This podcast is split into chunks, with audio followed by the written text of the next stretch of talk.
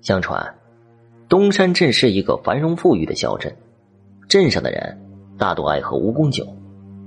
这蜈蚣酒对各种各样的疼痛有着奇特的疗效。酿蜈蚣酒也是一门技术活，在这酿酒的师傅中，要数镇上的五旬单身汉李德顺为尊。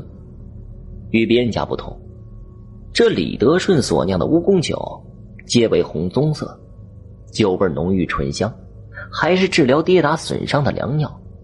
不管是大人小孩，着了跌打损伤。只要用上李老汉酿的酒一擦，第二天就能生龙活虎。更为难得的是，这李老汉还有了一副菩萨心肠，对那些个穷苦的人还免费赠药酒。几年下来，自然落了个家徒四壁，勉强能过日子。可这李老汉却乐此不疲。如此一来的话，李老汉的酒坊每天都能门庭若市。到他这里买酒的人络绎不绝，其他卖酒人的生意也就有些冷清了。特别就是镇子西边的王天霸，看着自己酒坊的生意，对李老汉那是咬牙切齿。同样的蜈蚣，同样的白酒，他这李老头子为啥能酿出这么好的酒啊？王天霸心里很是不服气，索性就关了酒坊，偷偷摸摸的跑到李老汉的后院，想看个究竟。王天霸一连几天在李老汉的后院潜伏着，终于有了收获。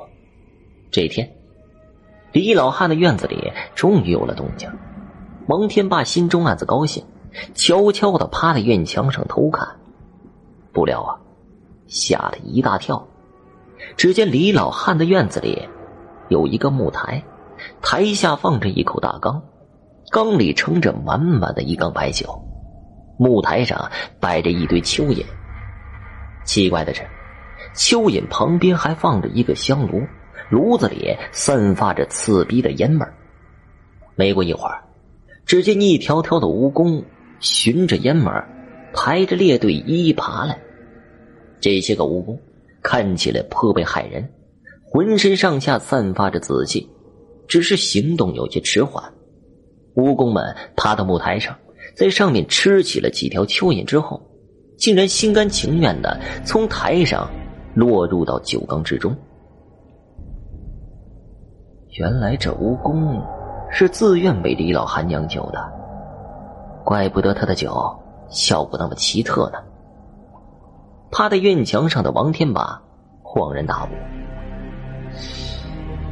这蜈蚣自愿为料，酿出的酒能不纯吗？如此看来的话，那能引来蜈蚣的香炉一定是个宝贝呀！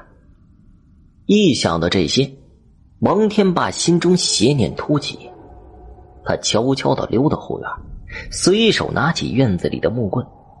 在那毫无防备的李老汉后脑勺上重重的敲了一棍，李老汉应声倒地。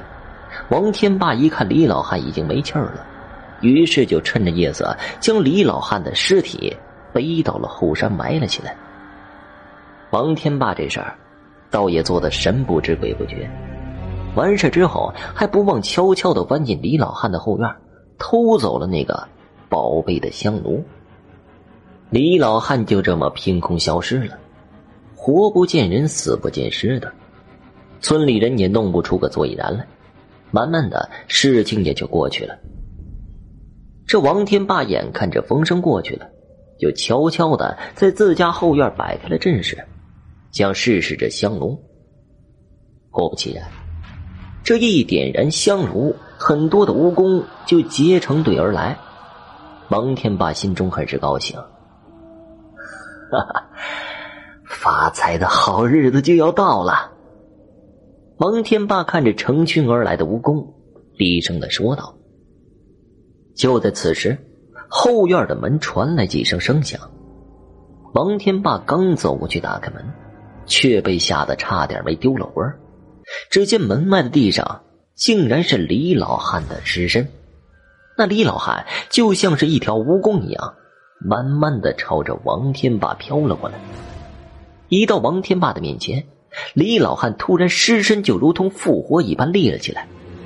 此时的王天霸早已经被吓得丢了魂了，急忙跑上前去，想推开尸体，夺门而出。就在他推开李老汉的一瞬间，李老汉的身后突然出现了一条一人般高的大蜈蚣。那明明是一条蜈蚣王。